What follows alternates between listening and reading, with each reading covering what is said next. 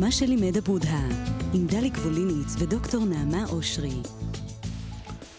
שלום לכם, אנחנו כאן במה שלימד הבודהה, רדיו מהות החיים, וכיף גדול מאוד שאתם איתנו, ואנחנו שמחים גם על התגובות שלכם ועל השאלות שלכם, ומבטיחים להשיב לכל מי שישאל. אפשר להשיג אותנו גם במייל של רדיו מהות החיים וגם במיילים האישיים שלנו. אנחנו מצויים ברשת נעמה אושרי, באנגלית נעמה אושרי, נעמה אושרי, דליק וליניץ בעברית, ואנחנו נשמח להיות איתכם בכל מקרה. במה נעסוק היום, נעמה?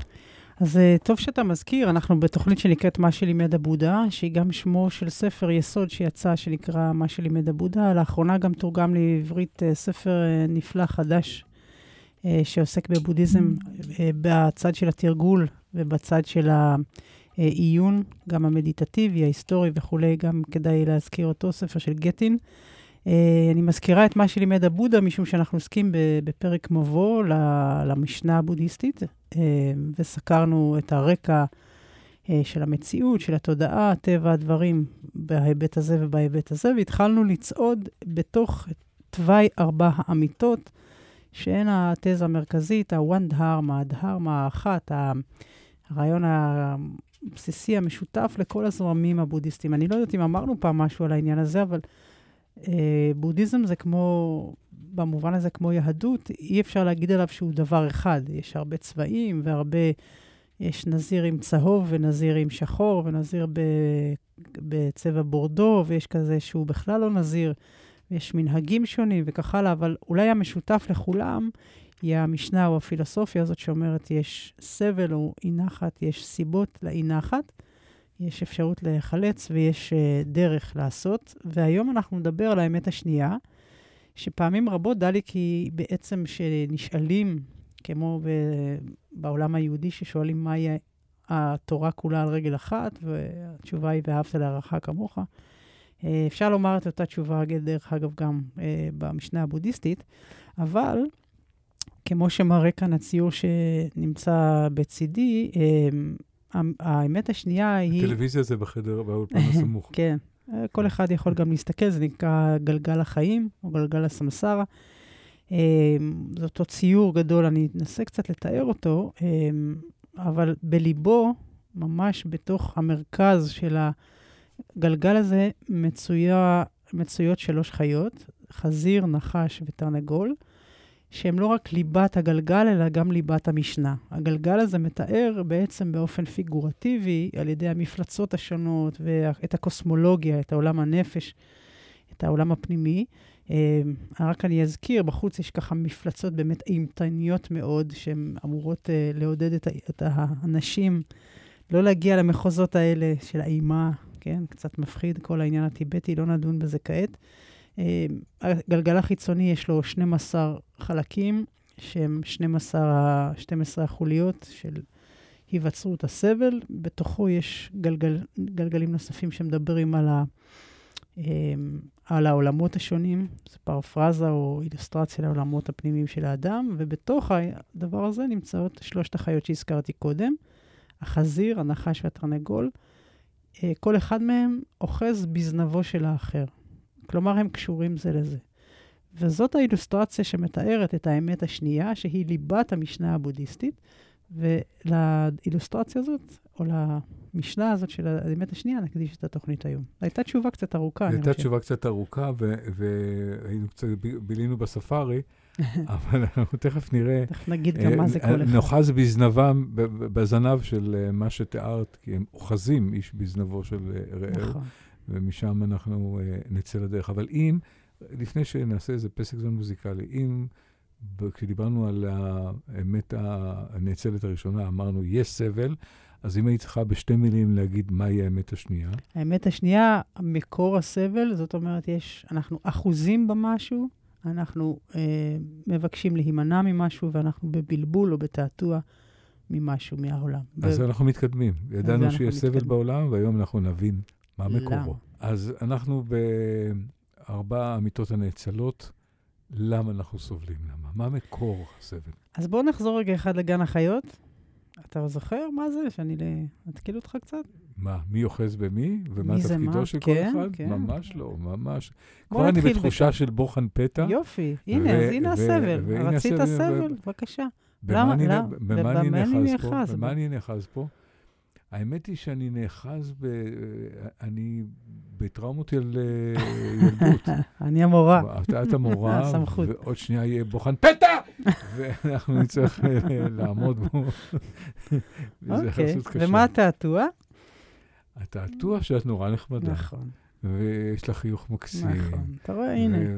אנחנו כבר בתוך הדבר. את יפה ונעימה, ואני לא יודע מה אני רוצה מחייך, למה אני פתאום פוחד כל כך. ויש לך איבה גם אליי. מה? ועוד איבה, בדיוק. איבה לבודדים. אז למאזיננו, שנוציא אותם רגע אחד משיחת הסלון הזאת, נחזור לגן החיות, אוקיי?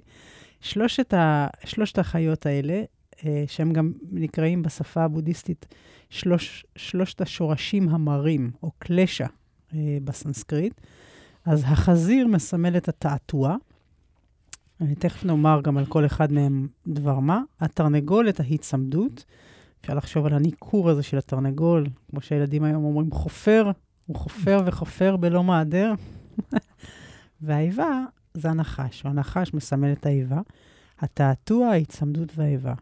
ואתה בוודאי זוכר, כשלימדנו את זה, אז עשינו כזה, ציירנו כזה מין משולש. בכל קודקוד הנחנו את אחת החיות, תעתוע, הצמדות ואיבה, וסרטטנו קו שעובר בין כל הנקודות, בין שלושת הקודקודים, והקו הזה שכדאי לשמור אותו בדמיון, משום שהתעתוע והאיבה קשורים לזה לזה, האיבה וההצמדות קשורים לזה לזה, וההצמדות והתעתוע קשורים לזה לזה, והכל מזין את הכל, ואנחנו תכף נספר ונגלה למה. זאת הסיבה שחיה אוחזת בזנבה של האחרת. אם ניקח, ואני זוכר שזה סיפור שהובא באיזשהו שלב, אם ניקח את סיפור הטרגי של דודו טופז, כמשל. ואני הכרתי את דודו עם הרבה צדדים מאוד יפים שלו, אבל התבלבלה לו הדרך. והתבלבלה בדיוק בגלל שלושת השורשים המרים. אז בואו נסביר אותם קודם. נסביר אותם? אני חושבת, כן, כי אז נוכל יותר להבין ונחזור אליו. האמת השנייה, אפשר לקרוא לה במילה אחת לפעמים, אפילו את זה אפשר לקבץ, האמת על ההשתוקקות, על ההצמדות, על החמדנות, על הרצון העז שיהיה. התחושה שיש לנו שבלי זה אני לא יכול להיות קיים. על התאווה הזאת להמשיך ולהתגלגל בתוך המעגל הזה, מעגל הסמסרה או מעגל הסבל. אז בואו נסתכל באמת בשלושת המרכיבים של המעגל, ואחר כך ננסה בעזרת סיפורים שהבאת, וגם להסתכל על החיים שלנו. חשוב לומר אפילו בפתח הזה, האמת השנייה היא כלי מאוד מאוד משמעותי להבין מדוע אנחנו מחוללים לעצמנו את הסבל הזה שאנחנו מחוללים. את מזג האוויר אנחנו לא יכולים לעצור וכך הלאה, אבל יש תרומה רבה מאוד. החץ השני והשלישי, כל היצירה הזאת של האי נחת נובעת ממשהו שאנחנו מחוללים, והאמת השנייה מנסה לשים על זה את האצבע. אז בואו ניגש דבר דבר. תעתוע, אוקיי? אתה זוכר שדיברנו על המציאות. למה את מתחילה עם תעתוע? סתם? אתה רוצה להתחיל משהו אחר? לא, אני חושב שצריך להתחיל מצמדות כדי להבין... אפשר להתחיל מכל דבר, זה בדיוק היופי של התורה הבודהיסטית, שהיא מאוד מעגלית. אתה יכול גם להתחיל, אני יכול להתחיל מאיבה בלי שיהיה לי את מקורותיה? בוודאי. אנחנו נעשה את זה אחר כך, אתה יודע, אבל נתחיל ככה, ואחר כך אפשר להפוך את זה. זה לא חשוב באיזה אופן מתחילים. הרי זה גלגל, אוקיי? אתה יודעת שיש לי חשיבה אנליטית. עמוקה. עוד מהטכניון. ברור, ברור. אז אם ככה, טוב שנתחיל בתעתוע. הרבה יותר נוח לי להתחיל מההצמדות. אז נתחיל בתעתוע. אני לא נצמדת, אבל אני מציעה. אני רוצה פשוט להסביר, כי התעתוע הוא האלמנט היותר מבלבל מן הסתם. התעתוע, כשדיברנו על המציאות, מה היא טבעה של המציאות? אתה זוכר, הזכרנו שהמציאות יש לה 3 מאפיינים. אתה זוכר? האחד, שהוא גם טריוויאלי מאוד, אבל גם חמקמק מאיתנו, זו העובדה שהדברים נמצאים כל הזמן, בתנועה ובהשתנות. תעתוע, כשאנחנו בתוך סבל, אפילו תיקח את רופאי השיניים, לדוגמה. אוקיי? בואו נתחיל מדברים קטנים. התחושה היא שזה לא ייגמר. אפילו שאתה יודע שזה ייקח 3 דקות על השעון, 4 דקות. בין דקה 3 לדקה 4 עובר נצח. התחושה, החוויה היא שהזמן עומד. יש תעתוע ביחס להשתנות של הזמן. אנחנו לא מבינים את טבע ההשתנות, את טבע התנועה, את טבע ההתחלפות של הדברים, את העובדה שזה ארעי, ואנחנו אחוזים פה באיזה משהו אחר. באיזה, אנחנו, כן, באיזה אימה מפני הדבר הזה. אנחנו למשל גם עיוורים לעובדה שאנחנו ארעים. זה תעתוע מאוד גדול, לא להבין את זה, וזה גם מוביל הרבה מאוד סבל. אז הדבר הראשון, הפשוט הוא תעתוע, ביחס לעובדה שהדברים הם בני חלוף. דבר נוסף שהזכרנו, אם אתה זוכר, בעניין של טבע המציאות, הוא העובדה שהדברים שזורים אלה באלה. מה שקראנו זיקת הגומלין. דבר קשור בדבר, דבר מוליך לדבר, דבר נולד מתוך דבר. אין דבר שעומד כך כפי שהוא לעצמו. לא נולד בפני עצמו. יש איזושהי רקמה, לאו דווקא אנושית, אלא כל קשור בכל, באופן מאוד מאוד בעל. עכשיו, למה זה... זה לא פוגע בייחוד האישי. לא פוגע אחד, בייחוד. וכל אחד יש את הייחוד נכון. שלו, אבל הכל קשור. וכשאנחנו בתעתוע, אז אנחנו לא רואים את זה. עכשיו, למה זה חשוב? ניקח דוגמה שוב פשוטה, ואחר כך נרחיב אותה. כשלמשל יש בינינו סכסוך, אוקיי? יש בינינו סכסוך. החוויה היא שאני צודקת, חוויה שלי. חוויה שלך שאתה צודק. כל אחד מתבצר בעמדתו, שזה כבר ילך לכיוון ההצמדות, זה רמז לבאות, אבל שנינו נמצאים בתעתוע שהדבר לא קשור אליי. אני כל כולי טוב, אתה כל כולך רע. מה שהוביל לסכסוך, מה שהוביל לקונפליקט, נראה על ידי כל אחד מהצדדים כעניינו ביש המזל של הצד האחר. במובן הזה אנחנו לא יכולים לפתור את הדבר ביחד, כי אנחנו לא מבינים שהכל הוא רקמה אחת. אז כשאנחנו בעיוורון, אנחנו עיוורים לקיום ההדדי, השלוב של דבר בדבר. אתה זוכר את דף הנייר שלנו שקראנו? קראנו אותו פה מספר פעמים. אנא עיינו בתוכניות קודמות. אבל פתאום אני חושב על משהו שאמר פעם, אני חושב שזה מיוחס לדע לי למה, אבל אני לא בטוח, שאם מישהו מכה אותך במקל, אתה לא כועס על המקל. אתה כועס על האיש שמאחורי מאחורי המקל, למי שמפעיל אותו עכשיו, למי שפוגע בך עכשיו. נקודה. אז אני לא יודעת למה אמרת את זה, כי אפשר ללכת, אני לא יודעת אם זה עדה ללמה, אני חושב שזה יותר אחורה ממנו, אבל אפשר גם לכעוס על זה שהוליד את בעל המקל. מפה לא תצא לשום מקום אחר. אתה יכול לכעוס על אבא ואמא שלו שהולידו אותו. אתה יודע, זה לא היטלר, זה הוריו. אתה לא יכול לכעוס. למה? אתה לא יכול לכעוס, משום שאתה מבין שאת המקל מפעילים דברים הרבה יותר עמוקים, שקשורים באמת להוריו של אותו איש, ולדרך שבה הוא גדל, ולדרך שלו, והנבנה הנפשי שלו. ואז פתאום הוא הופך להיות מאויבך למורך הגדול. כן, זה קצת קפיצה גדולה של לראות את הדבר הזה. זה צריך לעבור משהו כדי להבין את זה. הדבר הראשון והאינסטינקט הראשון הוא באמת לכעוס על זה, ולכן גם יש לנו סבל. אבל אתה צודק בזה שאתה אומר שהרבה מאוד גורמים ונסיבות הביאו להיוודלות הדבר הזה, אפילו העץ שממנו נחתך המקל. הזיקת הגומלין, אם אתה בתור איש ירוק, נכון, אתה איש ירוק, אז זיקת הגומלין, הביטוי הפיזי שלה הוא באמת חשיבה אקולוגית. לומר, למשל, היום, אם אני אקח את הדבר הזה של סבל, כן? להגיד, מה שקורה היום באמזונס, אני רוצה בתור... לא, אין לי עניין בכלל מה קורה בעצים אחרים, אני רוצה שכל השטח שבו אני חיה, בנמל תל אביב למשל, אני שומעת עכשיו, יהיה מחוסה בסוג מסוים של עץ. דק. של דק מסוים. אני לא יודעת, כן או לא, אני כך שמעתי, קראתי, אני נזהרת בלשוני. לא, לא, זה מדויק מה שאת אומרת. מדובר בעץ שגדל אחד ל-100 מטר יש בערך, אחד לקילומטר, סליחה, יש עץ כזה, ומהעצים האלה... כן, עכשיו זה מאוד יפה שיש דק, זה באמת מזמין ילדים לשחק וכו' וכו', אנחנו לא... אבל כשאנחנו הולכים על הדק הזה ונהנים ממנו, אנחנו עיוורים לעובדה שבמקום אחר, זה התעתוע, זה העיוורון, תעתוע ביוון, במקום אחר, כן, בראו יחד, כדי שלי יהיה נעים, והיער הזה הוא לא סתם חסר באיזה מקום, הוא קשור בחמצן שלנו וכך הלאה וכך הלאה. במקום הזה אנחנו עיוורים לזיקת הגומלין, ובוודאי ובוודאי, לא צריך להסביר לא לך ולא למאזינים, שזה גורם לסבל. כלומר, עיוורון באשר לזיקת הגומלין, הוא באמת דבר שבסופו של דבר פוגע בכולם. מהות החיים.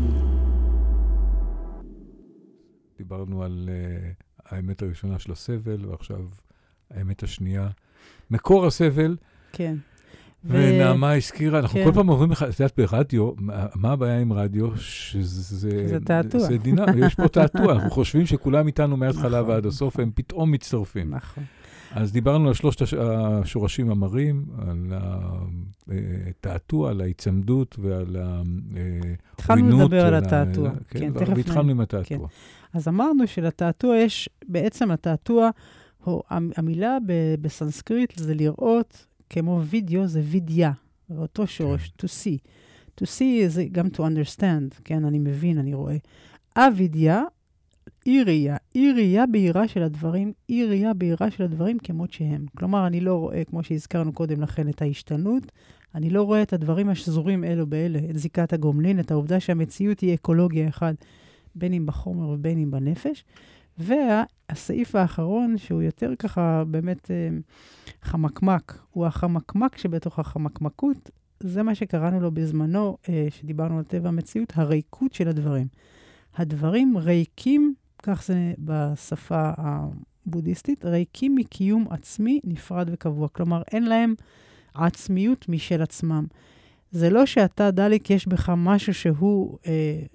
רק, אך ורק מצוי בך, אלא, כן, אלא כל כולך באיזשהו מקום חב את חובך, או נתון בזיקה לכל הדברים האחרים. בעצם הריקות נולדת מהעובדה שהכל משתנה והכל נתון בזיקה. יש כאן איזו הסתמכות שהיא תלות, אבל לא במובן של מה שאנחנו מדברים ברחוב, שמישהו תלוי במישהו, וזה באמת בעיה מאוד גדולה לנפש, אלא קיום הוא שלוב ומתקיים מתוך השזירה של הדבר בתוך דבר. כך שאין דבר בפני עצמו. עכשיו, למה זה חשוב? ככה אני רואה אותך ואתה אומר, אוקיי, אבל איפה זה בחיים שלי? שוב, בוא נקרא ככה איזשהו מקרה פשוט שסבל, אפילו קטן. נגיד אולי קודם, החוויה הכי לא ריקה שלנו, אתה יודע מה היא? אתה פוגש אותה 7 פעמים ביום, או בשעה. זו החוויה הזאת שקשורה באני. אוקיי? אני. מה זאת אומרת אני לא נמצא? התחושה היא שאני זה לא אתה, אני בטוב, אתה הרע, כן? חוסר הקיום השזור שלנו, אני לא מקור של שום דבר שיכול להיות, כן? הכל באשמתך. התחושה הזאת, כשאנחנו פוגעים בנו, עולבים בנו, נכנסים בנו, לוקחים לנו, משפילים אותנו, מזיזים לנו, וכך הלאה וכך הלאה. הדבר הראשון שאנחנו מרגישים, עוד לפני שאנחנו בכלל מודעים למקורות העמוקים ביותר, אנחנו מרגישים את האני. האני הזה נפגע.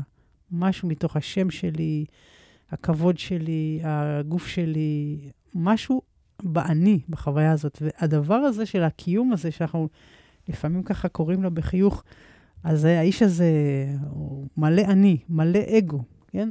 התחושה הזאת שיש שם משהו מאוד מאוד מלא, לא סתם קשורה בסבל. כי אנשים לפעמים ככה בצחוק, אנחנו אומרים, זה נפוח, נכון? בא לך עם סיכה ככה להוציא לו קצת את האוויר, הוא מלא בעצמו. יש ביטויים ככה עממיים שהולמים את הדבר הזה. יש לזה אבל עוד פן, זה הפן היותר פשוט. לפעמים האני שלנו הוא גם אפילו בעשיית חסד. הנה אני עושה, אני עושה. אין כמוני דליק, כן, דליק הנפלא, או דליק הלא נפלא. כל הדבר הזה שאנחנו מזדהים, לוקחים את עצמנו ברצינות, מאמינים שיש פה איזושהי ישות שהיא גם נצחית והיא גם קבועה. כמובן שהיא לא משתנה, כי אני עיוור גם בתוך העני הזה, איך אני יכול להיות גם אני וגם משתנה? אני גם לא תופס את עצמי באופן ריאלי, אני בפירוש... שוב, אם אני אקח את הביטויים היפים האלה שמסתובבים ברחוב, אני חי בסרט. יש אני, והעולם כולו הוא הבמה שעליה אני יכול לשחק את משחקי. עכשיו, חשוב לומר שהבודהיזם לא שולל את הדבר הזה שיש, שנקרא דליק. אבל דליק הוא לא אני, אלא הוא תהליך. הוא עכשיו... בתנועה, דליק בתנועה, היא משתנה, לא קבועה. נכון, נכון. ובמובן הזה, כשדליק חוטף מכה, אז זה חלק מהתנועה של דליק, אבל הקיבוץ הזה, שהמכה הזאת היא מחוללת בו, כלומר הסבל או ההתרעמות או החיכוך הפנימי, כל הדבר הזה, התרעומת, באים מהחוויה הזאת שיש לנו יותר מדי חשיבות עצמית שלנו את עצמנו. מהות החיים. יום אחד חלתה אישה שהייתה מנקה מאז ומתמיד את בית הכבוד של המלכה בארמון. וביקשה מבעלה, שגם הוא היה מנקה בתי כבוד, לעשות את העבודה במקומה. כשהגיע לארמון, הוכנס האיש דרך הדלת האחורית כדי שיוכל לקחת את הסל, שהיה מלא בתנובת הלילה. סלחו לי. והיה מונח מתחת לחור של בית הכבוד של המלכה. כשנכנס למקום שנמצא מתחת לחור בית הכבוד, היא לקחת משם את הסל, בדיוק באותו רגע. התיישבה המלכה מעליו בבית הכבוד. הוא הביט מעלה, והבחין בחטף בטפח מירחיה. הירח הייתה חלקה כמשי, יפה ורקה כניצן יסמין.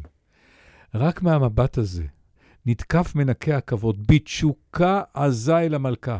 הוא התחיל לדמיין איך נראה שאר גופה. גם בשעה שהוא הלך הביתה, נדדה מחשבתו אל אותו טפח ירח שהוא הספיק לראות. הוא היה כה אחוז דיבוק במחשבותיו על המלכה, עד שלא יכולה לאכול ולישון. כעבור זמן מה, כשאשתו שאלה אותו מה קרה לה ולמה הוא מתנהג, מה קרה לו ולמה הוא מתנהג כך, הוא החל להתוודות בפניה וסיפר לה הדיבוק שאחז בו. הוא רצה את המלכה לעצמו. אלוהים שבשמיים, אמרה אשתו, איך תוכל להשיג את המלכה? הרי אתה בסך הכל מנקה בתי כבוד. אם היית חושק באישה אחרת, אולי אפשר היה לנסות את זה, אבל מלכה, תשכח מזה. אנשים פשוטים לא יכולים לחזות באלוהים, אמרה אשתו. היא ניסתה להטות ממנו את הדיבוק שאחז בו מן המבט החטוף בירך של המלכה, אבל לא הצליחה. מחשבותיו של האיש הלכו וסבבו כל הזמן סביב דבר אחד. הוא היה אחוז בזה כבחישוף. הוא התחיל להתנהג בטירוף, הוא לא החליף את בגדיו, הוא לא אכל ולא ישן. לבסוף עזב את הבית והחל לחיות חיי נדודים. יום אחד, כשישב תחת עץ, כשרק מחשבה אחת בליבו, יופייה של המלכה, כמה מהכפריים התאספו סביבו. הם הבחינו בו כבר לפני כמה ימים, כשהוא יושב ככה תחת העץ, כאדם ששרוי במצב של מדיטציה, לא אוכל, לא שותה, אף מילה לא יוצאת מפי וגופו אינו זה. הם הגיעו למסקנה שלפניהם יושב חכם קדוש, והם החלו לדאוג לו, הביאו לו מזון ובגדים, והאיש, האיש נותר אדיש. אדישותו רק חזקה אצל הכפריים את ההרגשה שהם עומדים מול אדם קדוש. נראה היה כי הוא אפילו לא מבחין כלל בהמוני הסוגדים והתלמידים שהתקבצו סביבו. כעבור חודש הוא הפך לדמות כה נודעת, עד כי שמעו הלך בכל המחוז, משם לכל הארץ, אבל הוא היה אדיש לכל זה. המלכה שמעה על אודותיו, וגם היא רצה לבקר את הקדוש. היא באה, השתחוותה לפניו, חיבקה את כפות רגליו, והניחה מנחה למרגלותיו. והוא אפילו לא הביט בה.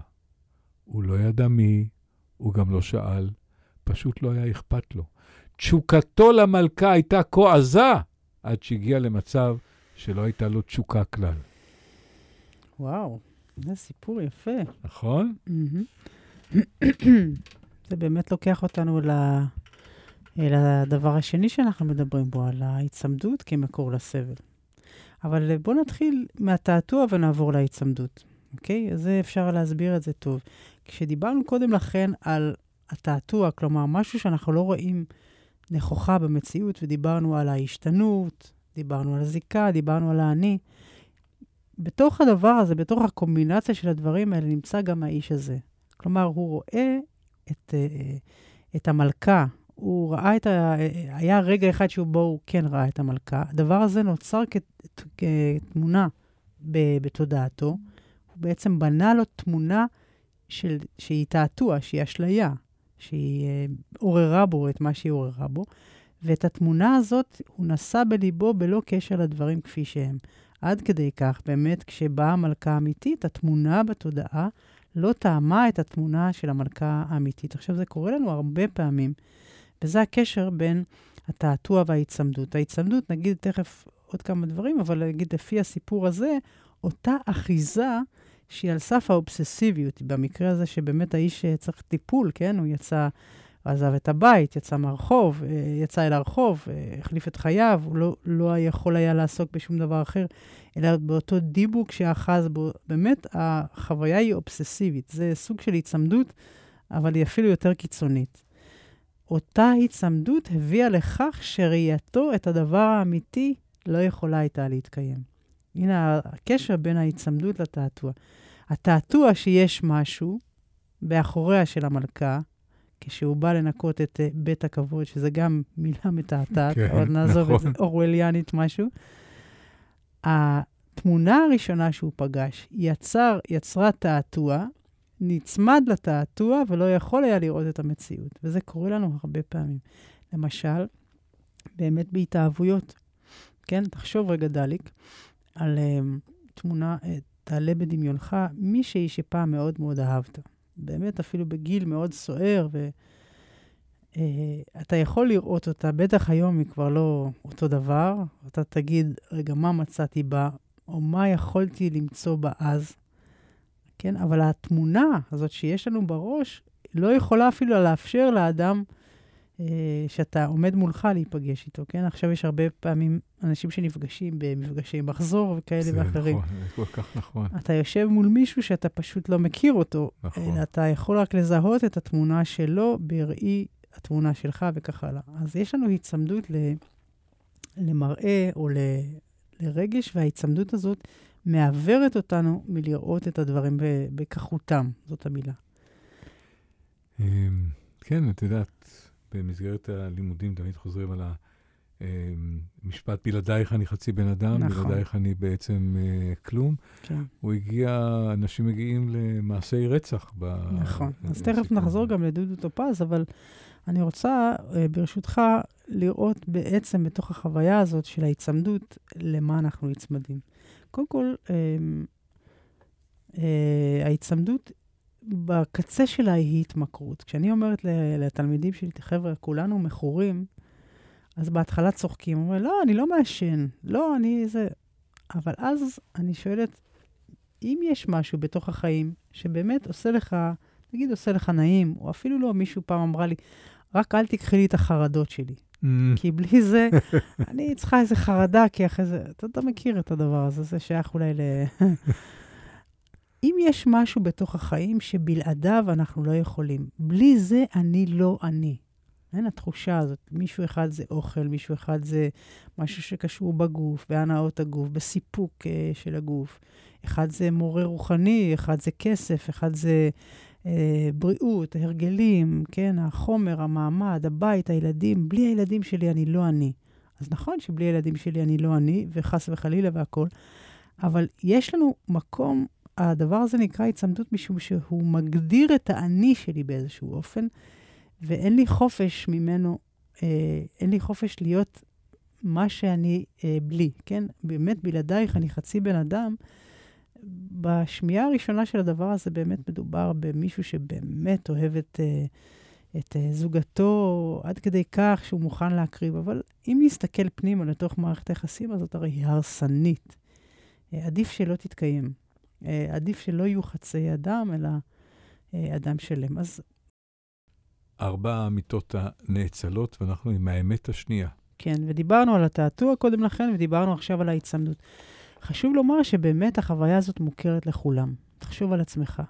מהו הדבר? לא להביך אותך, אבל נגיד, מהו הדבר שאם לא יהיה לך אותו, אתה באמת... כל אחד יכול לחשוב על זה. למה אמרת לא נביך אותך? סתם, כי לפעמים זה דברים כאלה, אוספים של בולים. זה מה שהיה לי בו, סתם. האמת היא, כן, כן. וסומק פרץ ולחייך לפתע, כי את חושדת בקשרים. חושדת, אני מה לחשוד, אתה תמיד מספר. בכל אופן, אז הבודה מדבר על סוגים שונים של הצמדויות. למשל, באמת מה שקשור בגוף, בתחושות הגופניות, במיניות שלנו, באוכל, בבריאות. יש לנו עניין עם הגוף, שהגוף רוצים להצמד גם התרבות שלנו, התרבות המערבית, היא ממש מטפחת את ההצמדות לצעיר. צעיר זה יפה, צעיר זה נצחי וכך הלאה וכך הלאה. אז לצד הזה של העינוגים של הגוף, אנחנו גם נצמדים לדברים המנטליים, לסיפורים שלנו, למחשבות, לדעות, להרגלים, לאמונות, לתקוות, לתוכניות, לפנטזיות, לחלומות שלנו, איך אנחנו רואים את עצמנו בעבר, איך ראינו את עצמנו, לנרטיבים שלנו, אנחנו מספרים סיפורים, אני דליק מזהו. נוסטלגיה. כן, והרומנטיזציה שהולכת ונעשית, ככל שאנחנו יותר מבוגרים, אתה יודע, האוהל הזה שטפטף עלינו, נהיה גם מצחיק, כן? כאילו, זה נהיה קטעים, כל כך סבלנו, פתאום זה נהיה משהו שאתה מתגעגע, מה? למה אתה מתגעגע? אני שומע, אני גר בשכונה שלא ביתי שלי, אבל בתים מסביב מאוד, בתי יוקרה, ואני שומע אנשים באמת שהגיעו רחוק כלכלית, בתוך סדרות החברה, יושבים ומזמינים אקורדיוניסט, יושבים ושרים את "או ונעתי וניה, למה עזבת אותי וניה". או צריף ישן וכולי. יש מי שגר בצריף רעוע. רעוע, כן, נכון. כי אנחנו מתרפקים, אתה יכול גם ללכת מעבר לים, למה רק לעשירים של אזור השרון? תלך לעשירים של אזור קליפורניה, שמוצאה מכאן, ושרים את שירי... זה הרי אבסורד במובן מסוים. בעצם שירים שבאו מערבות רוסיה. נכון. אז יש כאן הצמדות, שחלק מזה זה עושה את הנרטיב של ההיסטוריה שלנו וכו', זה דבר לגיטימי, אבל לפעמים זה מגדיר אותנו בצורה, אולי הייתי מרשה לעצמי לומר, אפילו טיפה פתטית. אז... אנחנו שיפוטיים עכשיו? כן, קצת. כן, בסדר. כן. העיקר שאנחנו יודעים. כן. עכשיו, אם דיברת על בתים, אז כמובן שאנחנו מאוד מאוד נצמדים לחומר. היום, למשל, בתוך סדנה, אני יודעת, אנשים, אתה אומר להם, אתה תפגוש את הטלפון שלך רק בעוד שעתיים. זה יכול להיות ממש מסוכן. אין מצב. הוא חייב את זה בכיף. בריטריטים, ואומרים לך, תפקיד את הטלפון. תפקיד את הטלפון. אגב, מעולם עוד לא עשיתי את זה. אז תנסה, זו חוויה מאוד מעניינת. השיא שלי היה לכבות אותו. לכבות אותו. חוויה מאוד מעניינת. אבל לכבות אותו מתחת לכרית. אבל לכבות אותו ולמסור אותו, המסירה. אז כדאי לך, תעשה את זה, וזה קטע מאוד מאוד יפה ומעניין. אתה ממש מרגיש משהו בתוך, מניסיון, שאתה פשוט משתחרר ממשהו שקבל אותך. הוא גם קשר אותך במובן של התקשורת, אבל גם קבל אותך להיות כל הזמן במקום שאתה, אחר כך אתה צריך להגיד, אבל למה לא ענית? טוב, אתה צריך להצטדק ולהצטער, כי גם ההיקשרות הזאת או ההצמדות הזאת היא מפעילה מערכות חברתיות. זאת אומרת, זה לא מספיק, אני עכשיו לא רוצה לדבר עם אף אחד, מה קרה? זהו, אנחנו כבר לא בקשר? מה? ההצמדויות האלה. אני רוצה לספר לך שני סיפורים שאני חושב שאתה מכיר, שהם... אחד, אם אתה תספר אותו עם הנזירים, שבאמת הסיפור הכי קלאסי, הצעיר והמבוגר שקשור בעניין. שני נזירים, אחד ותיק, הוא מבחינתנו המורה, ואחד צעיר עוברים באזור ביצתי כזה, ומגיעים אל גדה של נחל, ויש שם נערה יפהפייה, שמתקשה לחצות את הנחל. לוקח הנזיר הוותיק, המבוגר, המנוסש בהם אותה בזרועותיה, מעביר אותה לצד השני, והם ממשיכים ללכת. והם הולכים ומהלכים, והנזיר הצעיר לאט לאט פניו מתקרקמות. ומצב רוחו הולך ונעשה קשה. כמו המלך, זה של הבית כבוד. כן, בדיוק. משהו מתחיל חופר, להתחפר במוחו, והנזיר המבוגר מבין ושואל אותו, תגיד לי, מה עובר עליך? מה קורה? הוא אומר, תגיד, אתה השתגעת? אנחנו נזירים. אסור לנו להתקרב לנשים, ואתה לקחת את הנערה היפה הזאת בזרועותיך? משיב לו הנזיר הבוגר, אני לקחתי את הנערה, העברתי אותה לגדה השנייה, והשארתי אותה שם, אתה נושא אותה לאורך כל הדרך. בדיוק. וזה מאוד דומה לסיפור שסיפרת קודם. ההצמדות היא לא הפרקטיקה שאסור לגעת או כן לגעת, זה המעשה הנכון שעוד נדבר בו כשנדבר על האמת הרביעית. מישהו זקוק לעזרתי, מה זה רלוונטי עכשיו אם אני נזיר או לא, אני לא אתן לה למות אם היא צריכה עזרה. אז זה הדבר הנכון לעשותו, אבל הדבר הזה ממשיך ומתחפר בתוך תודעתי. ההצמדות הזאת היא קקופונית באיזשהו, היא מטרטרת, היא לא נותנת מנוח, ולגמרי לא צריך להסביר לאף אחד שזה מקור לסבל. לא רק לחפצים ולא רק לאנשים ולא רק לדעות שלנו, אלא גם להתחפרויות שלנו בתוך התודעה. עוד ועוד ועוד, הדבר הזה מתחפר כמו גלגל של ג'יפ בתוך חול. וככל שאתה נוסע יותר, אתה יותר שוקע. סיפור אחר שאני רוצה לספר בהקשר הזה, קצר, ולא להרגיז את אנשים שעסקים ברווחתם של בעלי חיים. אני חושבת שהסיפור הזה די מזעזע, אבל הוא רוצה להדגים דבר אחר. מספרים שבאפריקה לוכדים קופים על ידי גומות שחופרים באדמה, ובתוכם מטמינים אגוז. וכשהקוף שם את היד בתוך הגומה, גומחה, הוא אוחז באגוז ולא מרפה ממנו. כשהוא מוציא את היד, רוצה להוציא אותה יחד עם האגוז, הוא נתפס משום שהחור הוא קטן מדי, הוא לא יכול לעבור את זה יחד עם האגוז. הוא צריך לשחרר את האגוז. הוא צריך לשחרר את האגוז. וקופים, וזה לא רק קופים, זה מה שאני רוצה להגיד, לא מוכנים לשחרר את האגוז, ומשלמים על זה במחיר חייהם שלהם. אז אני מבקשת מאיתנו לקחת את הסיפור הזה ברצינות, ולחפש את אותו אגוז שאנחנו לא מוכנים לשחרר, ותמורתו אנחנו מפסידים את מכסת החיים. טוב, אנחנו בלי להרגיש מגיעים לסיומה של התוכנית הזאת, והתחלתי אותה ברמיזה על סיפורו הטרגי, הקשה והנורא של דודו טופז. קשה לו, קשה למשפחתו, קשה לאנשים שהוא פגע בהם.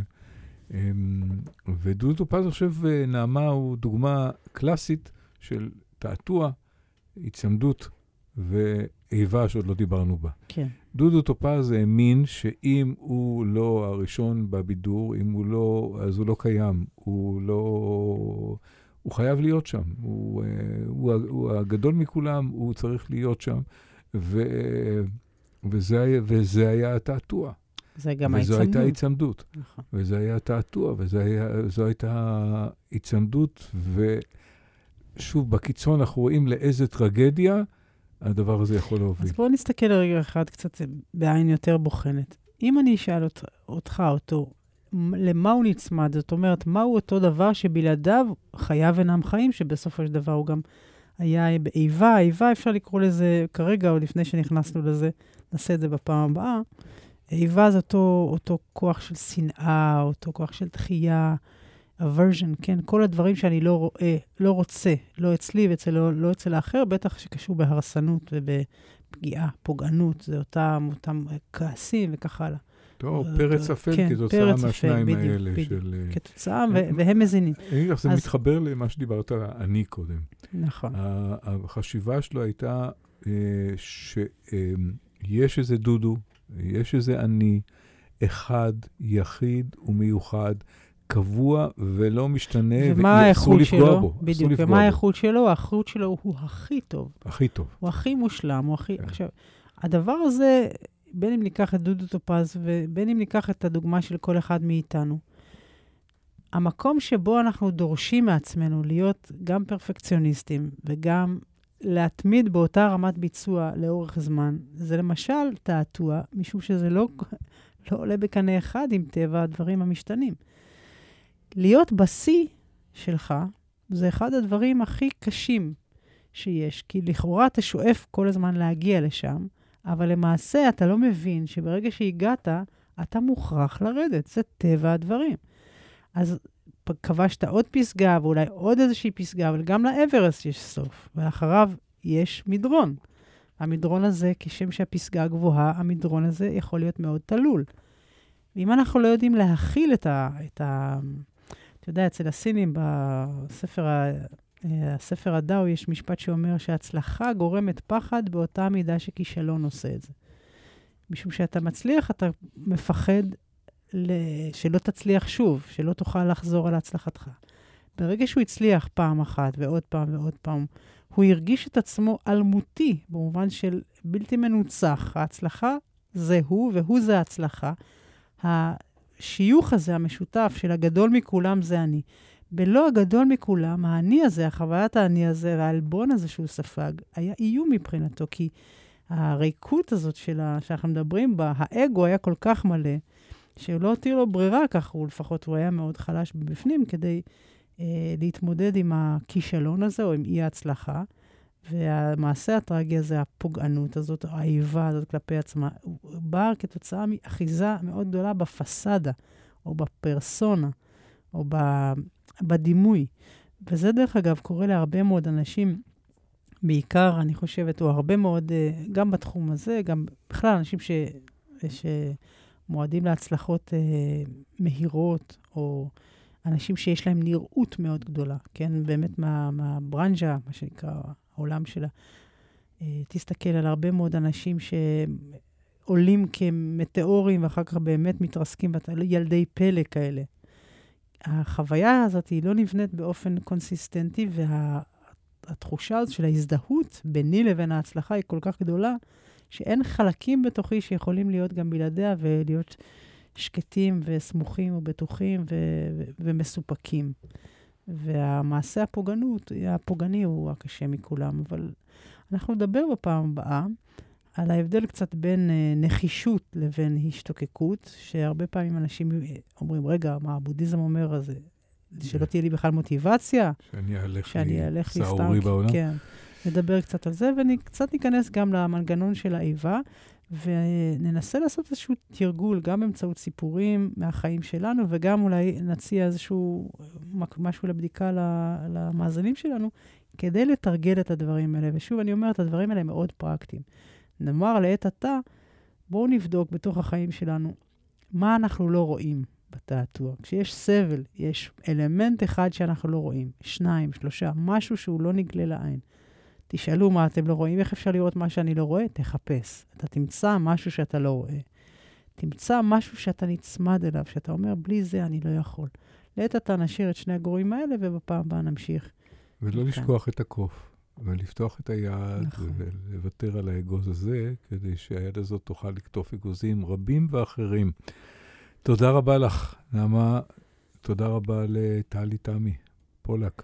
תודה, דליק, ושתהיה לנו, שיהיה לנו שבוע טוב, בלי להצמד אליו. מה אתה אומר? מאשר.